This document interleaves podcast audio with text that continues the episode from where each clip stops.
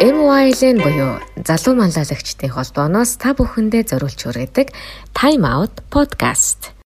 Монгол улсынхаа хөгжлийн төлөө хамтдаа нэгдэх залуу манлайлагч та дэлхийн хаанч байсан бидэнтэй нэгдэрээ. MYLN өөрийн подкастаараа гişүдээ урьж сонирхолтой яриа өрнүүлэх болно. Time Out podcast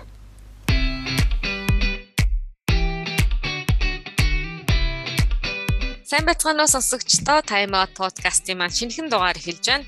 Энэ удаагийн дугаарт төвшинг урьж оролцуулж байна. Төвшин маань Barton Partnership компани Азийн бүсийг хариуцсан зөвлөхөөр ажилладаг. Яг одоо Сингапурт сууршин амьдарч байгаа ийм залуу байгаамаа. Мэдээж манай MYL-ийн холбооны маань гişүн. Аа тэгээд өнөөдрийн хөтлөгчөөр Дэлгэр болон Сайн буян оролцож байна. Та хоёртай энэ өдрийн мэндийг хүргэе. Сайн байцгаана уу? Юу бацгаана? За сайн байцгаана уу?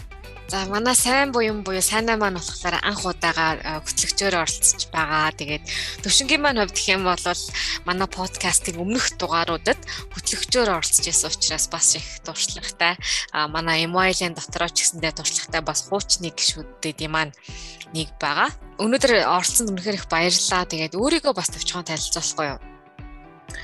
Амар туршлагатай гэдээ яриад тахлаар ч одоо би бүр сандарчлаа шүү дээ.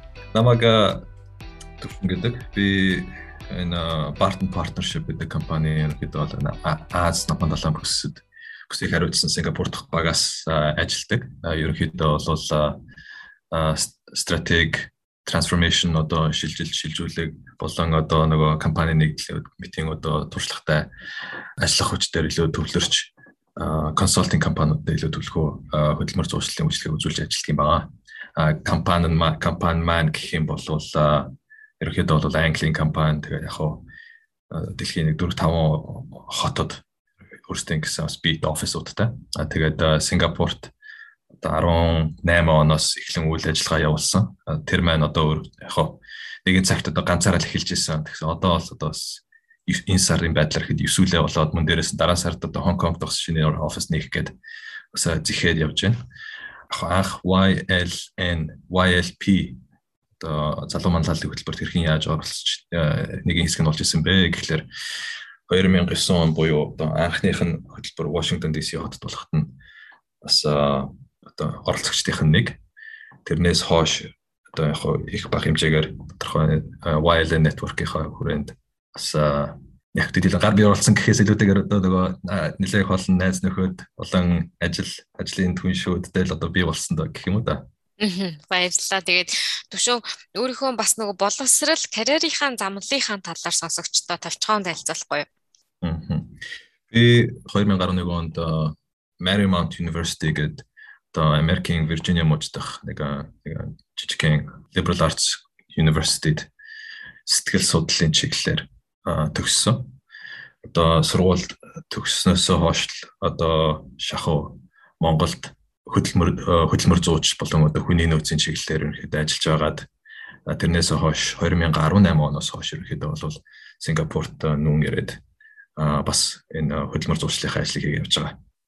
Яг хуу Монголд бол яг мэдээж нөгөө э, жижиг зах зээл тэр утгаараа бол нөгөө ихэд зах зээл дээр шаардлагатай одоо нөгөө бүхэл салбар болон ажлын байрууд дээр одоо шахуу ажилладаг байсан бол 18 оноос хойш одоо мэрэгшил маань гэх юм бол одоо түрүүний хэлсэнчлэн стратеги трансформашн туршлагатай улсуудыг одоо хөдөлмөрт зуучладаг тийм компани нэг хэсэг болсон юм байна төвшингийн хувьд гэх юм бол би бас нэлээд олон жилийн өмнөөс мэдхийн хувьд төвшингөөр одоо яриулах зүйл, асуух зүйл бол маш их байгаа. Тэгээд одоо ялангуяа одоо оюутлага компанид recruitment хариуцсан ажилтнаар ажилтнуудыг шинээр авах яг хүний нөөц дээр нь ажиллаж исэн. Тэгээд энэ он жилүүд нь 2011-ээс 13 он гээд эд ястай Монголын зах зээл бол буцалж халж байсан үед бол яг оюутлогод байсан хүний хувьд маш их зүйлийг өгүүлэх болов гэж бодож байна. Аа тэгээ тэр цаг хүмүүчээс хойш маш их зүйлүүд өөрчлөгдсөн байна. Тэгэхээр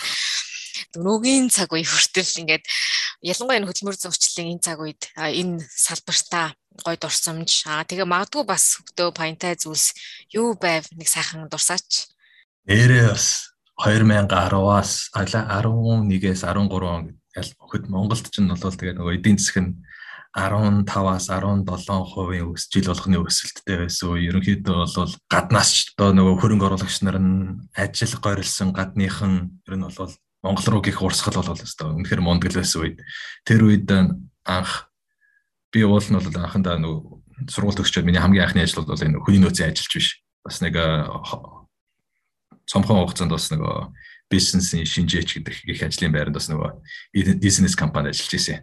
Аа ер нь хөдөө бол тэгээ нөгөө бизнесийн шинжээч хийдэг л ажил одоо нэг янз бүрийн одоо нөгөө зардлын тооцоо бол одоо projection мэтэр гаргаад ер нь бол гоё л ажил байсан л та. Гэтэл нөгөө нэг сонин нэг өдөр нэг сонин эргүүлж исэн чинь ойлгоо компани recruitment-ийн ажлын байранд ажлын зар байна. Тэр нэг 6 сарын ажлын байр байна гэхгүй. Тэгэхээр нь яг хуу сэтгэл судлалаар сурсан сурсан хүний хувьд ерөнхийдөө нэг ажилтан ажил бол ажлын байр болон одоо ажил гойлагч хоёр ерөнхийдөө хоорондоо нийцэх болов уу гэдэг тэр нэг ерөнхий концепт надад их сонирхолтой санагддаг байсан. Тэр утгаараа энэ 6 сарын ажлын байр байгаа юм байна. Энэ 6 сарын энэ хийчихэл тэгэл дараа нь өөр юм руу ороод буцаад энэ нөгөө бизнесийн шинжээч ч юм уу те нэг тэр ажил руугаа буцаад орё доо гэж бодож исэн чинь ороод яг хуу амар урт үхийг богиносгоор ярихад бол нэг мэтгэд 2 жил ажилласан байгаа. Аа тэр 2 жилийн хугацаанд бол анх намайг ороход нэг компани мань нэг 600 лүү 700 ажилтнтай байсан хоёулаа компани. Аа намайг гарахын алдад бол 2800 шахуу 800 гаруй ажилтнтай болцсон. Тэгээд ерөнхийдөө бол нөгөө phase 1 гэж яриад байсан ярьдаг байсан тэр нөгөө ил уурхайн бүтээн байгуулалт мөн одоо тэр нөгөө оюутлогын баяжуулах үйлдвэрийн барилгын үйл ажиллагаа энэ яг хамарсан тухайн үед ер нь бол нэлээд хүн авсан. Тэгээд манай recruitment bug гэж одоо анх намайг орж явахад нэг баг 3 билүүдэд 5 хүнтэй байсан баг. Тэгээд би одоо бас нэлээд хэдэн хүнтэй хамт ороод тэгээд 2 жилийн хугацаанд ерөөхдөө бол тэр баг нэг хамгийн томдоогоор нэг 18 9 байсан баг шүү. Тэгээд яг миний хийх ажил гэдэг юм бол улсуудын ярилцлаганд ярилцлаганд суугаал авж байгаа ажилд авж байгаа тэр нөгөө hiring manager гэж ярьж байгаа те нөгөө шийдвэр гаргах хүнтэй хамт оролцоод ерөнхийдөө улсуудын шонгон шалгуулалтынх нь ярилцлаганд нь оролцоод эхэндээ эхний шатанд нь ярилцлаганд ордог гэсэн бол дараа нь хоёр дахь шатанд орж байгаа. Тэгээд дараа нь одоо нөгөө хүний нөөцийн төлөвлөлт одоо нөгөө recruitment planning, workforce planning гэдэг тиймэрдүү арай жоохон projection гаргасан тиймэрдүү ажлууд руу ороод явж идэл. Тэгээд нэг мэтгэд 2 жил өнгөрсөн л доо. А тэр хугацаанд бол техникч жолоочоос ахуулаад одоо COO хүртэлх одоо бүхий л албан тушаалуудын ажил ярилцахад ороо явж ирсэн. Гэтэ яг нэрээ бас чиний яг ажлын онцлогийн хувьд ч гэх юм уу да ингээд янз бүрийн салбар янз бүрийн хүмүүстэй уулзан ярилцсан тий ер нь бол бас их онцлогтой ажил байх болов уу гэж бодоод байна. Тэгээд тэр хүмүүсийн баг ингээд ажил амьдралын одоо карьерийн замналыг баг ингээд зарим консалтантууд чинь бүр ингээд дагаад явцдаг шүү дээ.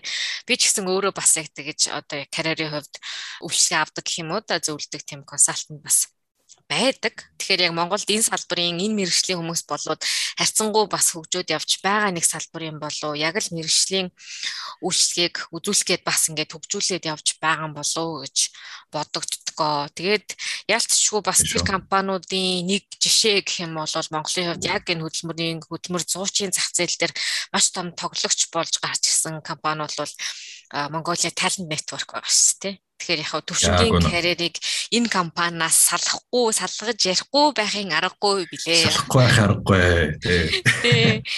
Би өөрөө нэг 13 онд Монголд эргэж ирсэн болохоор тэрнээс хойш ч зөндөл олон гой гой нэтворкинг ивентүүд, арга хэмжээ зөндөө олон юмд хийдүүл аяг таардаг байсан те. Тэгэхээр ингээд хамаг л одоо гой гой ивентүүд дээр танахан болоод ирсэн авчиадаг. Эсвэл ингээд чамтай ч юм уу те. Яг мэдээж хуваараа ч гэсэн ирж байгаа л ах л да. Гэхдээ та нар чинь бас нөгөө хэд хантан хийдэг хүмүүс гэдэг утгаараа бас ер нь нэлээ мэдээлэл сайтай хүмүүсийн одоо хүрээл бас их сайтан болов гэж би бол боддог байсан шүү. Аашгүй. Хэрвээ тэгж боддог байсан бол тэр зорилго зорилготой бас тодорхой хэмжээнд хүрч явсан юм байна. Аха. Яг нөгөө би яг 13 онд оюутлогоос гарсан шалтгаан гэх юм бол ерөнхийдөө нөгөө за 6 сар хийдаа гэсэн ажлаа нэг мэдсэн чинь 2 жил хийсэн шахуу хийцэн. Тэгээ за өөр чинь юу гэдэг вүлээ бас нөгөө байнга одоо нөгөө тооцоолол төлөвлөгөө энэ төр хийгээл тэр нь төлөвлөгөө одоо танилцуулахаас яг өмнөх нь дахиад нөгөө нийгэм ч юм уу эдийн засгийн ч юм уу улс төрийн дахиад ондоо олонгууд нөгөө хамаг бүх нөгөө гаргаж ирсэн хүний нөөцийн тооцоо төлөвлөгөө бүх юм ондоо болоод ирэнгүүт ер нь арай нэг жоохон төлөвлөгөө хийгээл ахаас илүүтэйгээр арай жоохон бас нэг юм гардаж хийвэл одоо нэг гэдэг арай нэг жоохон commercial арай нэг жоохон орлого авчирсан тийм ажлын хариуцлагатай зүйл юм сонирхол яадаг юм бол доо гэж бас нэг ганцны газар CV-гээ өгсөн шигэ байжсэн чинь нэг Mongolia Talent Network гэдэг компани. Би тухайд бодохдоо жоохон өрмөс нэртэй юу юу гэж бодчихвол нэг CV-гээ өгчөө тэгээд нэг ганцны хүнтэй яриад ерөнхийдөө юу ийдгийн яадгийн ийдгийн гэдэг мерсер нөгөө ярилцлага уцаар шахаа авчаал нэг юм бодоагүй байж тлаа. Ерөнхийдөө за борлуулалттай холбоотой ажил байвал сонирхох би урд нь борлуулалт хийж байгаа үг. Гэхдээ яг хуу хийж чадчих магадгүй юм шиг байна. Чадахгүйсэн ч гэсэн намайг сургаад авах хүн байвал ерөнхийдөө сонирхно гэсэн байдлаар ял хилцэн байж тл нэг нэг англи нөхөр залгах тийм аа хэд хоногийн дараа хэдэн сарын дараа ч гэж магадгүй ямар ч байсан 2 жил ажиллачаа тэгээ дахиад нэг хөдөлмөрийнхөө гэрээг дахиад нэг жилээр сунгачаад байж тл маргааш нэг нэг англи нөхөр залхаад нэг ирж уулзаа чинь манайх recruitment компани Mongolia Talent Network бид нэр өөрсдөө хүн сонирхож байна гэхлээр за яг ярилцаад үзьгээд ярилцсан чинь нэг мэдсэн чинь тэр өдрөө 4 цаг ярилцсан байсан. Офис дээр ороод ярилцаа суудсан байдаг байхгүй юу? Тэр нөгөө founding хоёр партнертайгаа. Оо вау. Тэгээд дөрвөн цагийн ярилцлага яг ихэнд сүүлдээ бүр ярилцлага гэхээс илүүтэйгээр зүгээр ерөөсөө л буу халаал ер нь танаа бизнес яадгийн эдгийн бид нэр ингэдэг юу нингүүл яадгийн тэгүүл яадгийн гэдэг нэмэгдсэн чинь нэлээд сонирхолтой яриаг үсцсэн.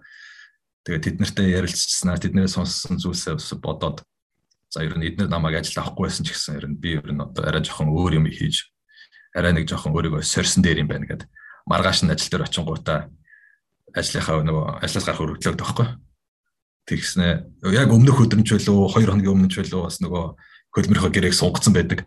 Тэгснэ буцаа шууд за би буруу юм ичжээ гэдэг ажлынхаа ажлаас гарах өргөдлөө өгч өгөөч. Ажлынхаа бүгд шокнд орж өгч. Үгүй чи юу болж байгаа вэ? Хэдүүлээч яг дөнгөж гоё нэг гарны хилээл одоо яг гоё явж исэн. Цаашдаа гэсэн гоё явах гэж хахад чинь одоо яагаад гарахаар болж байна гэсэн чинь тэгэл. Чи тэг яг юу их гэдэг? Аа мэдэхгүй ярин дараачих юм олноо гэв гээсэн чи ашиг үгдээс хойш нөгөө уулзсан нөхөр нөгөө Томас Янг маань. Манад орох уу гэв. Ажлын сал тавилтаа тэгвэл сонирх сонсъё л доо гэл. Тэгээд тэгэл орсон доо. Тэгээд амхандаа орохдоо бас нөгөө за бас сүрхийн өндөр хүлээлттэй ч бас ороогүй амхандаа л нөгөө за бас ерөнхийдөө бол нэг жил хийчээ тэгээд бас нөгөө заараа дараа нь цаашдаа сургууль ч юм уу эсвэл өөр ажил ч юм уу тэгэл бодоол явна гэдэг гэжсэн чинь Тэрнээс ч одоо тэгээд 8 жил өнгөрчиж ерөнхийдөө бол энэ хөдөлмөр зуршлахын ажлыг бол тасралтгүй хийлээ. Mongolia Talent Network нь яг хуу тухайд намайг орж явахад бол байгуулагдаад нэг жил ч болоогүй байсан. Аа стартап гэхдээ нөгөө цоо шин зах зээлд ямар ч нөгөө тийм өрсөлдөөн энэ байхгүй үед бол стол нэг стартап байдлаас эхлээд тэгэнгүүтээ дөнгөж оффист анх нөгөө өөрсдийнхөө анхны офисыг бий болохоо бага бүрдүүлээд явж хахад нь За стол нэг 5 6 дахь ажилт нь болж орсон баг. Тэгээ яг нэг том 2800 хүнтэй том компаниас нэг 5 хүнтэй офис руу ингээд стартап л яваад ороод бас нэлээд сайн санагдаж байгаа юм чинь. Үнэхээр л одоо нэг transition. Тэгээд дээрэс нь нэг чинь нөгөө B2B professional services ажил. Тэнгүүт урд өмнө одоо нөгөө ари албанд суудаг байсан юм чи гэвэл одоо нөгөө Пижако өмсөд компани нүүр царай болох улсуудын нэг нь болоод гараад явна гэх тэгэнгүүт чинь бас нэлээд сурах шаардлага гарсан. Тэгээд э, амхандаал дээр нөгөө хэдүүл ингээд таарладаг байсан тэр networking ивентүүд аа тэрүүгээр чинь тэгэл э, ихэндээ ч тэгэл бас жоохон нэлээд өөрийн нөгөө comfort zone-оос нэлээд гадуурх зүйл байсан. Тэгээд аяа янда тэгээд нэг мэдсэн чинь өөстө баг хизээ тэнд төрж өссөн юм шиг л байсан шүү дээ. Болцсон байсан шүү дээ. Тэгээд яг хоо тэр хугацаанд ч нөгөө компани маань Mongolia Talent Network нь өөрөө одоо ч одоо ч гэсэн мэдээж үйл ажиллагаа явуулж байгаа, тун амжилттай явж байгаа, хариуцж байгаа баг хамт олон мэдээж нөгөө юугаа management buyout хийгээд мөн өшөө партнеруудтай болоод өшөө шинэ судан зүйлсүүд хийгээд нэлээд сайн явж байгаа. Би ч бас тэднэртэй coaching college-уудтай бас нэлээд ойрхон холбоотой ажилтдаг. Бас бидээж нэг мэрэгжил нэг салбарт ажиллаж байгаа улсууд гэдгээр бас байнга л нөгөө харилцаа холбоотой явж явдгийн. Аа Гэтэ намайг ажиллаж байхад ч одоо тэгээд хамгийн багтаа дөрүүлээч болж үзлээ. Хамгийн олондоо бараг 15 зургуулаач болж үзлээ. Тэгэл э, ихэнхдээ бол нөгөө тухайн үед эдийн засаг а ямар байв а ялангуяа нөгөө 14 15 онд нөгөө нэг Монголын эдийн засаг бас нэлээд хэцүү болсон шүү дээ. Одоо нөгөө хамаг тий а зисэн зисэн үрсийнх нь үнэн унаад дээрээс Онолтой үе дээрээс нөгөө том томоохон хөрөнгө оруулагч нараа бид нар ч бас жоохон айлгаж сүрдүүлсэн бас нэг тэгэнгүүт чинь нөгөө хөдөлмөрийн зах зээл нэлээд мэдээж хамгийн түрүүнд тэр одоо эдийн засгийн уналтыг бас мэдэрдэг салбаруудын нэг. Тэгэхээр нь тийм байх. Тэгээ ер нь цикл нь бол дагаж их эмзэг гэсэн үг шүү дээ. Дагаж гэхээс илүүтэйгээр баг хамгийн түрүүнд тэр бидний ажлаас ер нь баг тэр эдийн засгийн тэр хямрал нь өсөлт нь хамгийн түрүүнд баг ажилладаг гэж магадгүй дээ.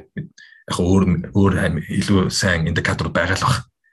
Гэтэ ямар ч миний зүгээс харахад тэгээд 10 ерөнхийдөө бол нөгөө 13 онд чинь нэлээд том бүүн болоо тэгээд 14 онд нэлээд ажгүй ажиллаад 14 15 онд одоо нөгөө Монголд эдийн засаг жоохон яах гээд байна, ийх гээд байна, жоохон сонирн байна шүү гэж яг бид нар за ер нь энэ чинээд ажгүй компанитай болчлоо, ажгүй хамт олонтой болчлоо, ажгүй систем процесстэй болчлоо. Энэ бүгдийг бас эдийн засгийн байдлаас болоод алдчихгүйхэн тулд өөр яах уу гэж бодож байгаад тэгээд ерөнхийдөө бол экспортлээ. Ерөнхийдөө бол гадагшаа тэлээ а аль хаашаа хэлэх үү ямар ч байсан Азтай авах хэрэгтэй. Азтай хаашаа хэлэх үү Хонконг Сингапур Малайз өөр юу гэдгийг те? Заавал хөгжсөн гэлтгүй бол хөгжиж буй ёс төр зах зээлүүд бүгдийг л нэлээд судалж үзсэн л та тэгж яагаад бас мэдээж нөгөө өөрсдийн хэл яг хятад ч юм уу Япон хэлтэй улсууд манад баг хамт олон тухайд байгаагүй Тэгэхээр бас нөгөө англи хэлээр хязгаарлагдаад хаана хаана байж болох уу гэж нэлээд судалж үзэж байгаа. Тэгээд Сингапурт дартуулаад тэгээд 15 онд Сингапурт компани The Shackleton Group гэх компани байсан. Тэгээд тэр компани маань ер нь бол яг уу адилхан хөдөлмөр зуршлын үйл ажиллагаа явуулж байгаа. Тэр гэхдээ ерөөхдөө бол Сингапур, Хонконгийн зах зээл дээр илүү төлөвлөгөө ажиллаж байгаа. Тэр тэр компани маань харин 18 онд ерөөхдөө бол энэ одоогийн миний ажиллаж байгаа Barton Partnership гэдэг компанид худалдагдсан юм. Одоо нэгдсэн гэсэн үг шүү дээ, тийм ээ? Яг үнэ, яг үнэ. Нэгдээд тэгээд ерөнхийдөө бол rebranding хийгдээ бас л да. Аха. Тэгээд анх миний 18 оны сүүлээр энд Сингапурт ирдэг зорилго маань уул нь бол тэр шилжилтийг бас арай жоохон хариуцаад ерөөхдөө амжилттай болох талаас нь хариуцаад яваарай гэдэг нэг тодорхой хэдэн сарын хугацаатай л ерөөхдөө ирсэн. Тэгээд тэр маань аа ерөөхдөө бол дахиад үргэлжлээд тэгээд одоогийн байдлаар бол 3 жил болоо явчихна. Яг шилжилт нь шилжилт хөдөлгөөн нь дуусаад амжилттай болсон ч гэсэн тэгтээ нөгөө өдөр тутмын ажил руугаа ихэд шилжиж мөн дээрэс нь одоо энэ байгуулсан компани нэгтгэсэн компани одоо ер нь өсгий ургуулээ тэлий тэр утгаараа яг хөө мэдээж нөгөө шилжилт болж байгаа өөр компанитай нэгдэж байгаа тэр үед бас нөгөө өмнө байсан хамт олон нилээд нь бас ялангуяа Сингапурд байсан баг хамт олон маань бас тухайд бас нөгөө өөр юм хөөгөл явсах явцгаасан л та багийн нэлээдгүй хэмжээ хэсэг нь Монголоос зайнаас ерөнхийдөө бол бас бидний энэ зүүн даастах ажлаас тусалж исэн. Тэд нар тэд нар маань үлдсэн хിവэрэ ажиллаж исэн. Тэгээд яг хоо ерөнхийдөө ганцаараа шахууч гэлтгүй ер нь ганцаараа 6 сар энд ажиллаж агаад. Тэгээд дээдгийнхаа дээдх даргаа ерөнхийдөө бол өөрөө сонгохт нь сонгоод тэгээд тэр хүнтэйгээ хамт одоо 2 жил гаруй ажиллаж явж байгаа. Тэр гэтээ яг хамтдаа тэгээд одоо энтх бага одоо тэлээд хинтэ ганцаараа дараа нь хоёулаа байсан бол одоо эсүүлээ болчиход тэгээд эсүүлээ Сингапурт 8 Сингапурт нэг нь Хонконгт аа гэдэг тийм юм болоод явж байгаа. Вау тэгэхээр сая төвшингийн яриаг би сонсож байгаад ингээд цаг хугацааны одоо одоо хэлхээ гэдэг юм уу да тэр талаас нь харахад бас их сонирхолтой байлаа л да. Тэгэхээр 4013 онд Mongolia Talent Network-т ороход э, жилийн өмнө байгуулагдсан компани байсан. Гэхдээ чинь 12 онд Talent Network байгуулагдсан гэсэн үг ч тий. Тэгэхээр энэ Монгол байгуулагдсан баг хүний нөөцийн стартап компани гэж яг үүсгэн байгуулагдсан хүмүүс нь гадаад хүмүүс байсан шүү дээ хамтарч ажиллаж байсан хүмүүс чинь. Тэгэхээр 12 онд байгуулагдаад 15 онд Монгол байгуулагдсан стартап хүний нөөцийн зуучлалын компани 3 жилийн доторт Сингапурт салбараа байгуулж чадсан байна. Гадагшаага мэдлэг чадвараа экспортлож чадсан байна. Аа тэгэд 17 18 онд төвшин бол яг тэр Сингапурт үйл ажиллагааг нь хариуцгаад явсан. Тэгээд одоо ингээд 3 жил болцсон байгаа юм байна. Энэ түүх бол гайхалтай гэж бодож чинь. Тэгээд Монголоос гадагш байгаа экспортлсон бизнесийг Лондон төвтэй а Barton Partnership гэдэг компани худалдаж аваад тэнд ингээд одоо яг Сингапур дүүрэн гэсэн бага нэгсэндээ та нараар бий болгосон гэдэг түүх гэж би бол ойлгож байна. Тэгэхээр ер нь бол Монголоос гарсан экспортын бас гоё жишээнүүд бол энэ баха гэдэгт би бол үнэхээр итгэлтэй байна. Ясан яг нэг л ястаа л нэрэ мэдлэг туршлагын экспорт гэж бол үнийг л хэлэх болов гэж бодож шүү төвшөө.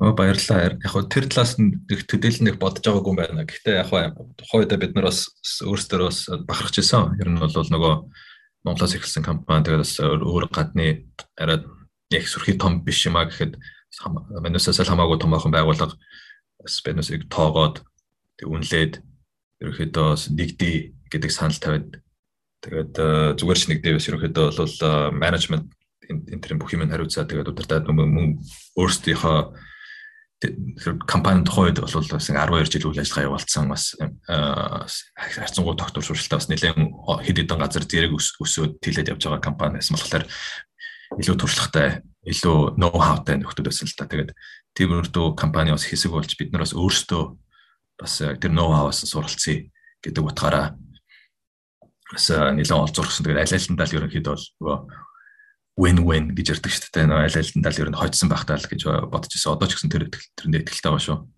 Маш гайхалтай асуумаар санагддаг бас бодож явдаг юм байдгийн. Төвшингийн одоо саяны карьерийн тухай сонсоод байх нэ. Ер нь бол айгүй тийм нэг профешнл замналаар айгүй тууштай ингээд үдийг хүрсэн байж тээ. Энэ баг хэр болгон багийн хүн бас ингэж явдаг жишээ бас айгүй ховор байдаг. Жишээлбэл finance дотор ч байна уу, зөвлөх үйлчлэгийн компани ч байна уу тий. Хүмүүс хөвчлэн карьераа хэсэглэх үзэгдэл байдаг, газар орноос сэлгэх үзэгдэл байдаг. Fintech байснаа, IT байснаа fintech руу ордог ч байт юм уу тий. Тэгэхээр төвшин гэдэг хөв хүн энэ олон жил яг ингэж тууштай явхад яг чамд яг юу нөлөөсөн бэ? Чиний ажлын жаргал зовлон онцлогийн тухай бас нэг жоохон өөрийнхөө яг төвшин гэдэг хөв хүний өнцгөөс бас нэг ярьж өгөхгүй тийм ээ одоо ээх амар олон жилийн ажлын туршлагатай хүн байгаа биш. Настай хүнтэй ярьж байгаа биш тийм байсан. Гэтэ нөгөө яг хоо яг нэг нөгөө хэлэхэд бол 10 жил recruitment-ээр ажиллажлаа л та. Тэгээд би ч өөрөө анх угаасаа э, энэ салбар руу энэ ажил руу орохдоо бол тэгээд 6 сарын гэрээтэй юм байна. Оо ашгүй богино хугацааны ажил ингээл орж исэн. Дараа нэг дараачихын ажилд орохдоо бас нэг жил ор болно л үз. За яг хоо тэгээд нэг жилийн дараа өөр юм хайна гэж орж исэн. Тэгээ дараа нь бас э, ийшээ одоогийнхоо ажилд орж ирэхдээ ямар ч сан 3 сарын тэр шилжилт юмд тусалчаа тэгээ дараа нь бас ингээл буцаад ч юм уу эсвэл дараа нь өөр юм л орох хахтаа гэл. Ерөнхийдөө бол нэлээд тийм нээлттэй дараа нь хаяанда өөр юм лөө хөргөндөө эсвэл э, өөр юм лөө шилжиндээ гэж гисэн бодолтой л бодвол нөгөө тухайн тэр шилжилт хөдөлгөөн болгоно хийж исэн байгаа. Аа гэтэл яагаад тэгээд нэг салбартаа нэг ажил нэг ажиллаа шүү дээ. Бараг 8 ч юм уу 8 жил ингээ хийгээд байгаа юм бэ гэхлээр Э, гаднаас нарахад нэг ажиллаа юм шиг хэрнээсээ ингээд өдөр тутамдаа хийж байгаа ажлууд маань өрхөд бол байн байн өөрчлөгдөд байсан л та. Эхэндээ болвол гэдгийг өстой нөгөө доороос нь эхлээл бүх юмаа сураал тэгэл дараа нь арай жоохон нөгөө өөрөө хөлд орж байгаа хүүхчээ тэгэл нөгөө ганц нэг аккаунт өөрөө нэгээл ганц нэг орлогоо оруулаад тэгэл явжсэн бол дараа нь баг удирдаал дараа нь баг удиржсэнээс нэг PNL удирдаал одоо бизнес удирдаал Тэгээ явж идэл одоо гадагшаага салбар нийлээ тэр нээсэн дээр нь чи бас одоо ингээ зайнаас туслаад явж байгаарай. За зайнаас туслаад явж байгаа бол чи одоо чи энэ дээр очиод бас гар бие оролцоо явж байгаарай. Гэт ерөнхийдөө бол надаа өгж байсан тэр хариуцлага болон одоо тэр манай баг хамт олноос олох одоо үлээлгсэн ихтгэл тэр бол байнга л одоо нөгөө нэмэгдэж байнга л өөрчлөгдөж явж ирсэн. Тэр нь бас нэлээд нөлөөсөн болов уу гэж боддгийн. Аа тэгээ яг нэг нэг амар сөрхийн өндөр амжилт нүрсэн байгаа ш. Гэхдээ ер нь бол одоо сүүлийн тэр 8 ч 10 жилөө одоо нөгөө жилийнхаа юг ингээд туусан замыг ингээд харахад бол чадварлаг улсуудтай нэг баг болж ажилласны бас буян юм болоо та гэдэг. Одоо давуу тал нь байсан юм болоо да гэж нэлээд бодогдтiin. Би бол яг нэг компани өсгөх одоо нэг тийм сэтгэл судлаар төгссөн багийн яг одоо шин салбар руу орох, шин маркет руу нэвтэрч орох эсвэл одоо баг бүрдүүлээ тэрийг удирдаад аваа тэгээ орлогыг тэдэн тэдээр ахиулна ахиулна гэдэг тийм тийм одоо нэг бизнес ойлголт бол надад бол огт байгаагүй анхнаас бол А гэтэл нөгөө тийм зүйлсүүдийг мэддэг эсвэл урд өмнө хийцэн байсан улсуудтай мөн мөн хийгээгүй хийж байгаагүй маа гэхэд одоо нөгөө нэлээд тийм нөгөө visionary эсвэл тэр нөгөө алсын хараатай улсуудтай хамтарч ажиллахад бол тэгэхээр надад бол нэлээд өгөөчтэй байсан л та надад бас тэрнээс тэднээс бас нэлээд юм үлдсэн гэж боддог. Баярлалаа төвшөө хідүүлээ яриагаа жоохон бас нэг өнийг одоо сая төвшингийн яриаг бас сонсож байгаад нэлээд бодоглоо л да. Ер нь хүний нөөцийн чиглэлээр recruitment head hunting те энэ space бас ингээд ажиллаад ирэхийн цагтаа ер нь Монгол залуучууд ер нь сүүлийн үед их гадагшаа оюунаа экспортлё гэж ярьдаг боллоо. Тэгээд бас сүүлийн үед бас Монголоос гадаад сурсан хүмүүс тэндээ мэрэгжлийн өндөр professional ажлууд хийгээд аягүй хүнлэгдэж байгаа байдал байна те. Тэгээд ер нь төвшөөгийн зүгээс харахад ер нь бидний хувьд ер нь ямар боломжууд нэгдэж байна, ямар чаленж бас байна. Монгол залуучууд ер нь ингүүл бүр яг галзуу алах гэдэг юм те дэлхий дээр дахиад ап хийн ч юм уу те. Тиймэрхүү бас бодож авдаг зүйл байдаг болов. Яг сонирхолтой асуулт байна сайн аа. Яг хариулахдаа би одоо яг хаанаас нь эхлэхээр бас яг бүрэнгүүт сайн мэдэхгүй л байна. Яагаад гэвэл зөвхөн Монгол гэлтгүү одоо Филиппинч вэ нөө Бирмэнч байна уу?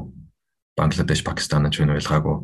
Одоо нөгөө хөгжиж буй зах зээлээс хөгжингүй зах зээл рүү шилжих юмсан эсвэл шилжихийн тулд яавал дээр вэ гэж боддог ярддаг улсууд ерөнхийдөө бол нэлээд олон байдаг юм байлээ. Тэгээд тэрийг ингээд сонсхолоор бас одоо нөгөө чиний төрөний асуусан монголчууд бид ер нь юугаараа онцлогтой вэ энэ гэж асуух гэж асууж байгаатай гэсэн нэлээд санагдуулж байна л да. Ерөнхийдөө бол өрсөлдөөн бол нэлээд өндөр. Аа тэгэхээр тэр өрсөлдөөн дунд дундаас гарч ирэхийн тулд одоо бас хувь хүнж байна уу, байгууллага хамт олон ч байна уу бас өөрсдийн давуу тал юу вэ юу вэ гэдгийг нэлээд сайн онцолж бодож санаж байнга санаж явж явах хэрэгтэй болов уу гэж бодох юм байна шүү дээ. Аа тэгээд энэ салбартаа ажиллаад явж хахад маш олон төрлийн хүмүүстэй уулзч байсан байх. Ялангуяа ажил горлогч хүмүүстэй уулзаад явж байхад түгээмэл ажиглагдсан зүйл, за имэйл зүйл дээрээ жоохон өвчлөлтсөн болж гэдэг юм уу. Тэгэж бодогдсон зүйл жишээлбэл юу байдаг вэ? Адах чинь яг одоо их хэрэгтэй хэрэгтэй зөв асуулт. Тэгтээ нөгөө бас яг ингээд нөгөө тухайн хүн бүрийн одоо нөгөө амьдралынхаа айл төвшөнд явж байгаа байлээ аль салбарт байгаа вэ? Аль зах зээлд байгаа вэ? Ямар шүү ажлын байр төрөлдөж байгаа вэ? Эсвэл горилж байгаа вэ гэдгийг шалтгаалаад ямар олон факторууд байгаа, хүчин зүйлсүүд байгаа тийм ээ. Тэгэхээр тэр болдноос шалтгаалаад энэ дээр илүү анхаараарай гэж хэлэх зүйлс байна бас дагаад янз янз байж таардаг юм л та. Сайхан сайн найт хоёр бас хоёр оюутантай ярилцлаа штэ. Бас нэг CV-ний зөвлөгөөний талаар. Тэднэрт хэлэх зүйлс бол магадгүй 2 жилийн дараа тэднэрт хэлэх зүйлс бол шал ондоо болцсон байна. 5 жилийн дараа тэдний менюсаа сонсох зөвлөгөө бол шал ондоо болцсон байна. Бөөр 20 жилийн дараах одоо 20 жилийн туршлагатай улсууд энэ гэх юм бол бас л ондоо болцсон байдаг. А гэхдээ яг нэг нийтлэг одоо зүйл юу байж болох вэ гэж бодглохлоор яг хүн талаас ажил гурлагч талаас бол одоо нөгөө хүн өөртөө юу хүсэж байна гэдгээс их сайтар мэддэг болчвол бас дараа нь тэдний одоо нөгөө ажил гойрлох одоо зөвхөн одоо дараачийн ажил гэж бодохоос илүүтэйгээр дараа хитийн зорилгот маань энэ дараачийн алхам маань хэрхэн яаж шөө стөхүүлэх вүлээ а гэдэг талаас нь бодож явах юм бол бас хэрэгтэй юм болов зүгээр нэг за би банкны салбарт ажилламаар байна яагаад яагаад банкны салбар айл банкны ямар банкны яг яг айл салбар одоо тэр дотор яг юу их гэдэг байгаа. Хүний нөөцөн ч байна уу, нэгтлэн ч байна уу, адилхан банкны салбар байж болно шүү дээ. А гэтэл тэр гол нь ингээл нөгөө байнга л өөрөөсөө яагаад яагаад яагаад гэдэг тэр асуултыг ахин ахин тэр нөгөө асууж ухаж лавлаад ах юм бол тэр нь өшөө тодруулах юм болов уу гэж бодож байна. Тэгэхгүй энэ яг хариултнаас яг тийм миний хувьд бол яг тийм satisfactory хариулт бол биш л байна. Гэхдээ хувь хүнд яг түрүүнийхээ summarize хийхэд хувь хүн талаас өөрийгөө илүү тань сайн таньж мэдсэн тохиолдолд бол ажилтан ажил олгогч хоёр бол би бинийг олж танихад илүү амар болов уу гэж боддог шүү дээ. А мэдээж нь асуудал ажил олгогч талаас бас байж таарна. За тэгэхээр төвшөө эсэргээрээ ингээд ажил олгогч талаас нь ингээд нэг хараад үзье л та тий ингээд зөндөө олон ажил олгогч ялангуяа нэг компани одоо удирдлагуудтай шууд уулзах тэдний санаа бодол бодлого хүсэл нийцүүлэн одоо тухайн компани тохирсон хүнийг хайх гэдэг маш олон ажлууд орж ирдэг байсан байх. Тэгэхээр яг энэ одоо өнцгөөс нь харахад чамд ажиглагдсан зүйл магадгүй одоо баг зэргийн асуудлууд ч гэдэг юм уу тулгамдчихсэн зүйлүүд юу байсан бэ? гой гой өчнөө уулзалтууд болсон. Гой гэдэг нь айгу өгөөчтэй, айгу урамтай уулзлаасаа гараад ирэхэд бие өсгчнөө зүйл юм сураад мэдээд авцсан. Аа мөн мөн дээрэс нь нөгөө уулзж байгаа хүнтэй ч өсгчнөө одоо нөгөө үнцэнтэй нөгөө талаас нь хэдүүлээс ярилцаад тань мэдлэг юм солилцоод авцсан гарч ирсэн уулзалт зөндөөл байсан. А тэрнийхээ хажуугаар бас нөгөө мэдээж уулзалт бүхэн тийм байгаагүй л дээ. Одоо магадгүй байгууллагууд нь өөрсдөө яг ямар хүн хайгаад байгаагаа сайн мэдэхгүй ч юм уу. Аа эсвэл яг сайн тодорхойлоогүй. Тэгэл нөгөө хүний нөөцөн ч байна уу, санхүүгийн менежер ч байна уу, эсвэл бизнес бизнесийн эзэн өөрөө ч байна уу. Би нэг сайн хүн сайн хүн хайж ийн л гэдэг тий. Одоо тэр бол нэлээд түгээмэл аа хариулт байдаг байсан л да. Тий. Яг бүх байгууллага биш. Гэхдээ ихэнх тохиолдолд залуутар байгууллагууд эсвэл нөгөө олон жил нэг хэв маягаар ажилласан байгууллагууд эсвэл яг жоохон жоохон жоохон муулж хэлэхэд бол магадгүй жоохон хуучинсыг байгуулгууд гэдэг ч юм уу. Аа тэгэхээр нөгөө яв та яг ямар шүү ямар туршлагатай ямар одоо хэл байна уу эсвэл тухайн салбарын техникэл мэдлэгч байна уу тиймэрдүү зүйлс шаардаж хэлүүлээ хайгаад байгаа юм бэ гэдгхэнгүүт ерөнхийдөө би бол нэг сайн л хүн ажиж байна гэсэн тийм хариулт нэлээд олонгууд таарч ирсэн. Цөөнгүүд таарч ирсэн. Тэгээд нөгөө гэтэл тэр яг сайн хүн гэдэг чинь юу вэ? Байгуул болгонд харилцаа адилхан. Аа байгууллага дотроо хилцс дотроо харилцаа адилхан. Тэгээд тэр нэгт тэр нь сайн хүн гэдэг тодорхойлт.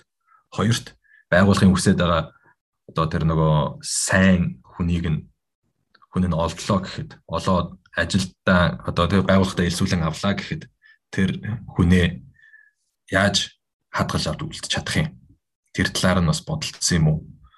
Үгүй юу, тэ? Одоо эсвэл тэр retention program эсвэл одоо нөгөө зөвхөн цалин хөлс гэхээсээ гадна одоо байгууллагын соёл юу юм мөнгөн хэлбэрээр хэмжигддэггүй өөр одоо ямар нэгэн тийм бенефитүүд нэмэлт югдүүлээ хангамж тиймэрдүү зүйлс нь юу байж болох юм аа тэгэл нөгөө ажлын ачаалал гих мэтлэн тиймэрдүү зүйлсүүдээр ерөөсөө зарим нэг байгууллагууд бас төдийлөн анхаарахгүй байгаа юм шиг санагддаг байсан л та.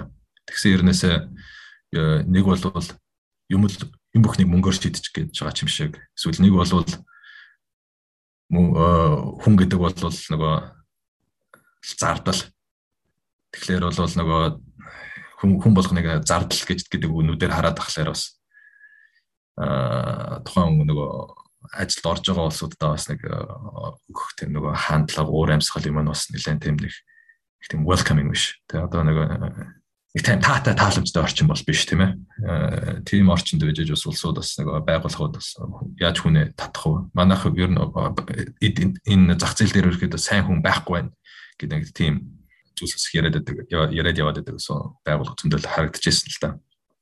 Тэгээд э, зарим нэгтээ яг хөө нэлээд нэг биш удаа сууж ярилцаад э, ийм зүйл дээр анхааруул ядгийн цаагуур чинь гадуур улсууд танаа байгууллагын талаар ерөөхдөө бол нэг иймэрдүү хандлагатай бодож явдаг юм байлээ. Эсвэл иймэрхүү зүйлс уусгүй хэлж илээ. Тэгэхээр та нарын талаар энэ үний юм уу? Энэ энэ худлаа энэ давстай гужиртай юм уу? Эсвэл тийм юм болвол аль үнний ортой зүйлийг яг яаж сайжруулж болохоор байна гэдэг талаас нь байгууллагуудтай бас ингээд уулзаад ярилцаад явхад бол нэлээд урамтай байсан л да. Мэдээж тэр нөгөө сонсож байгаа зүйлсээ бас тэр нөгөө нэлээд урамтай байсан л да. А гэхдээ мөн тэрнийхээ хажуугаар одоо нөгөө мэдээж одоо нөгөө байгууллагын одоо нөгөө засаглал нь хөгжсөн бий болцсон соёл юм юм нь бас нэлээд тогтцсон, тогч урдчсан тийм байгууллагуудтай бол уулзаад ярилцахад бол мэдээж шалгондод шатны яриа явагдана.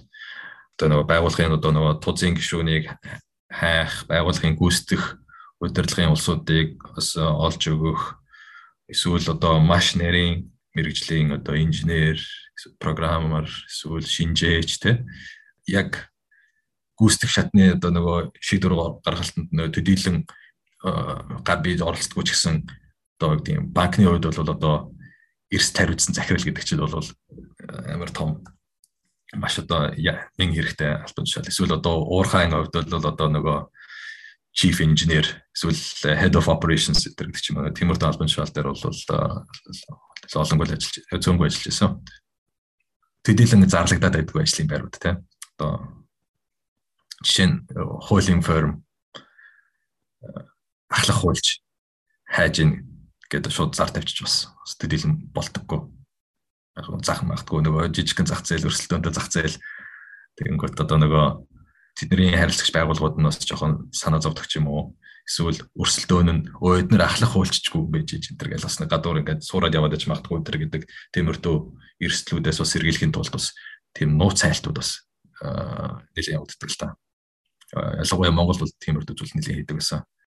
Өмнө нь чиний Монголд хийжсэн ажил болоод одоо Сингапурт хийж байгаа ажлын чинь яг онцлог ялгаа юу юм бол? Аа яг одоо миний хийж байгаа ажил гэх юм бол Монгол байсан шиг тэгэж нөгөө салбар салбар руу ороод байхасаа илүүтэйгээр ерөөхдөө нэг салбарыг барьж аваад тэрүүгээрээ дагнаад зөвхөн ганцаараа одоо нөгөө тэр консалтинг компаниудад ажиллаж явж байсан бол тэрийг одоо хөгжүүлээд одоо гуруула тэр баг зөвхөн консалтинг компаниудад илүү ажиллаж байгаа. Тэгэхдээ бол консалтинг компаниуд гэхлээр одоо нөгөө хуулийн эсвэл нэгтлэнгийн үйлчлэг үзүүлдэг компаниуд биш. А ерөнхийдөө бол нөгөө стратегийн одоо үйлчлэг зөвлөх үйлчлэгээ үзүүлдэг.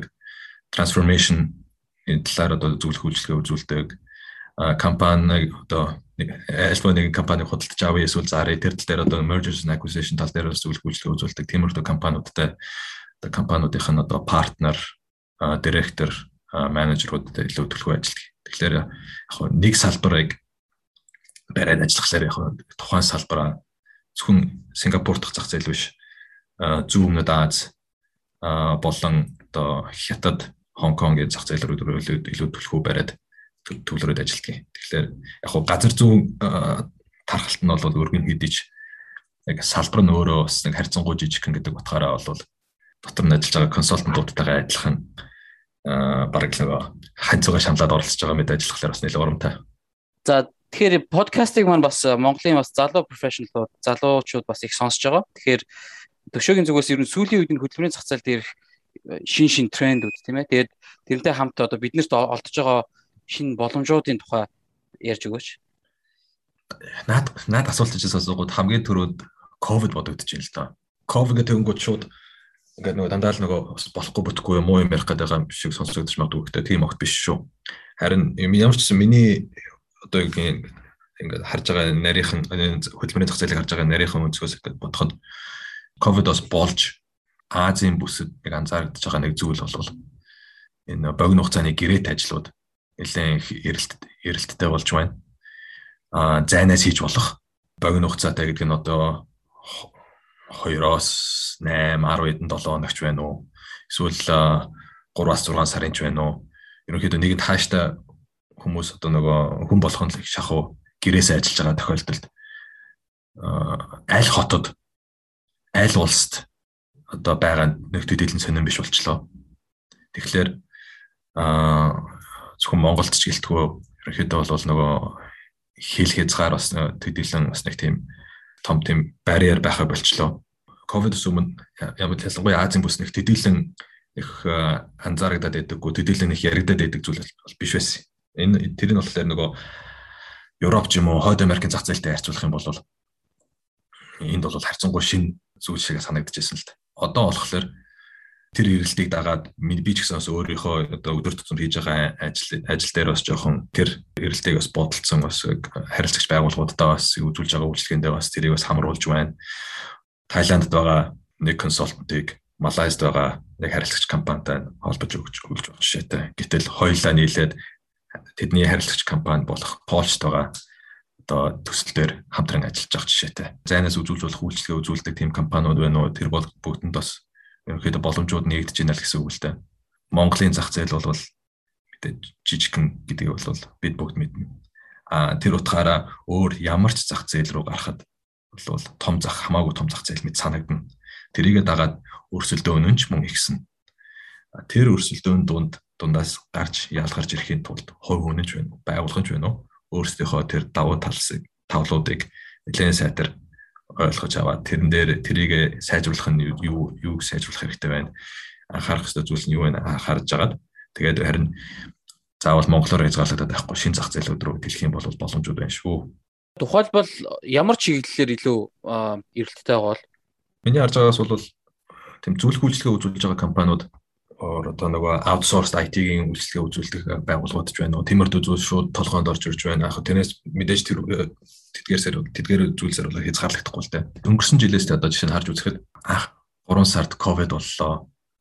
Аа энэ Сингапурт лав одоо нөгөө хилэн хаагдлаа. Компаниуднаас нөгөө ихэнх үзүүр үйлчлэгийн газрууд нь хаагдаад бүгд гэрээс ажиллах боллоо гэдэг өнгөт чинь одоо рекрутер хүний хувьд бол за одоо ингээл эдийн засгийн нэлээ хэцүү болоод одоо тэгээд манус ч одоо баг бидний өөрсдөө ажлын байр юу болж байгаа вэ гэдэг тийм бас санаа зовнил бас төрсөн л дөө.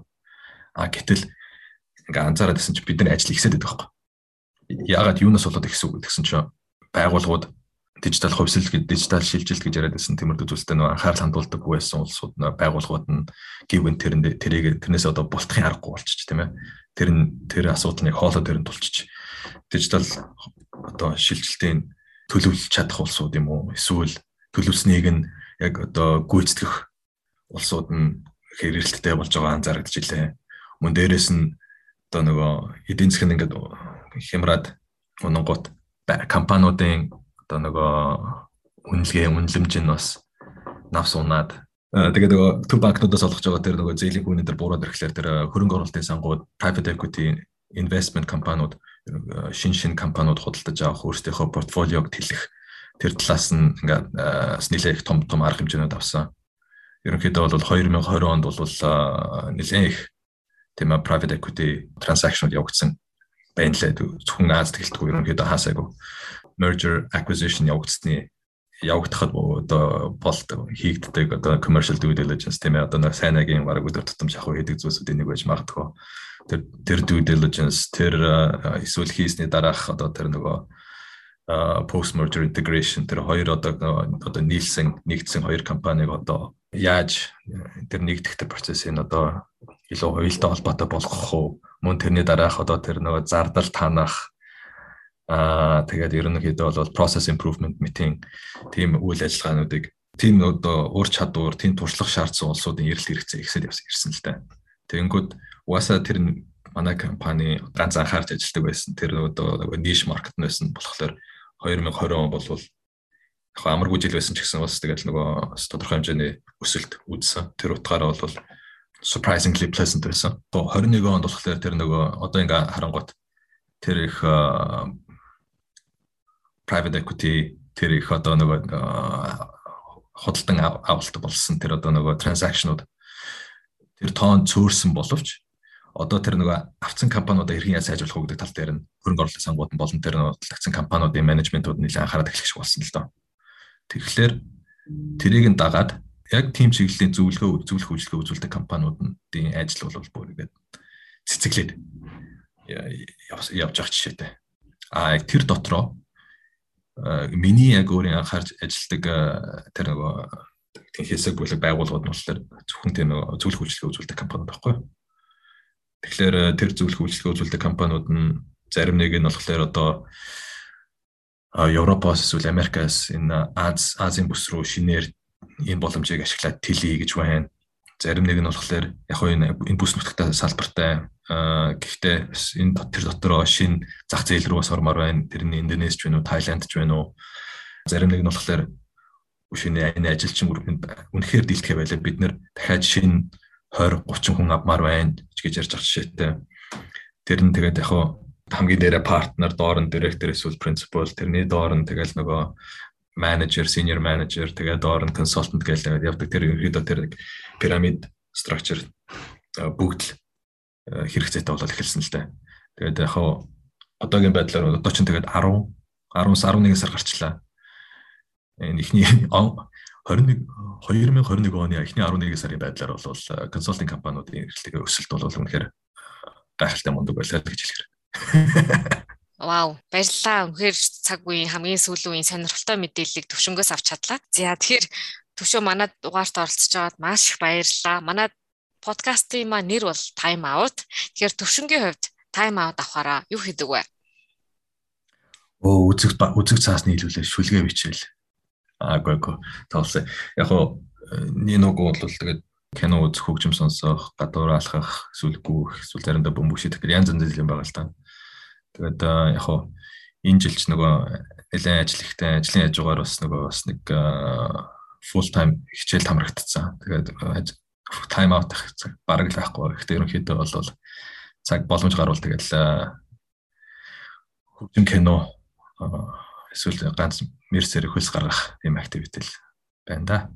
Подкастын дараагийн дугаарын зочноор хэнийг өрмөр байна да?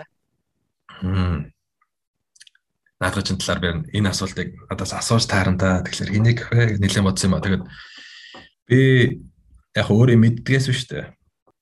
Амрыг өрөөд амрын сони очныг сонсдгийг болов сонсвол зүгээр юм болов гэж бодож байна. Би яагаад яг цаадгаж ингэж вэ гэхээр ерөнхийдөө нэг self promotion дээр бол нэг хийгээд идэггүй бах Тэгээд ямар ч онлайн presence center дээр бол их их өрөг рекламад өгдөггүй. Гэхдээ сүрхий сүрхий бас ажил карьерийн нүүдэл шилжилтэн дээр хийсэн. Тэгэхээр бас мань бас ярих. Мань нүнээр яриулах сонь ачин зүйлсэн дөө хах уу. Аа. Энэ удаагийн дугаарт орсон төвшөндөө маш их баярлалаа. Үргэлж бидэнтэй хамт байдаг сонсогч та бүхэндээ баярлалаа.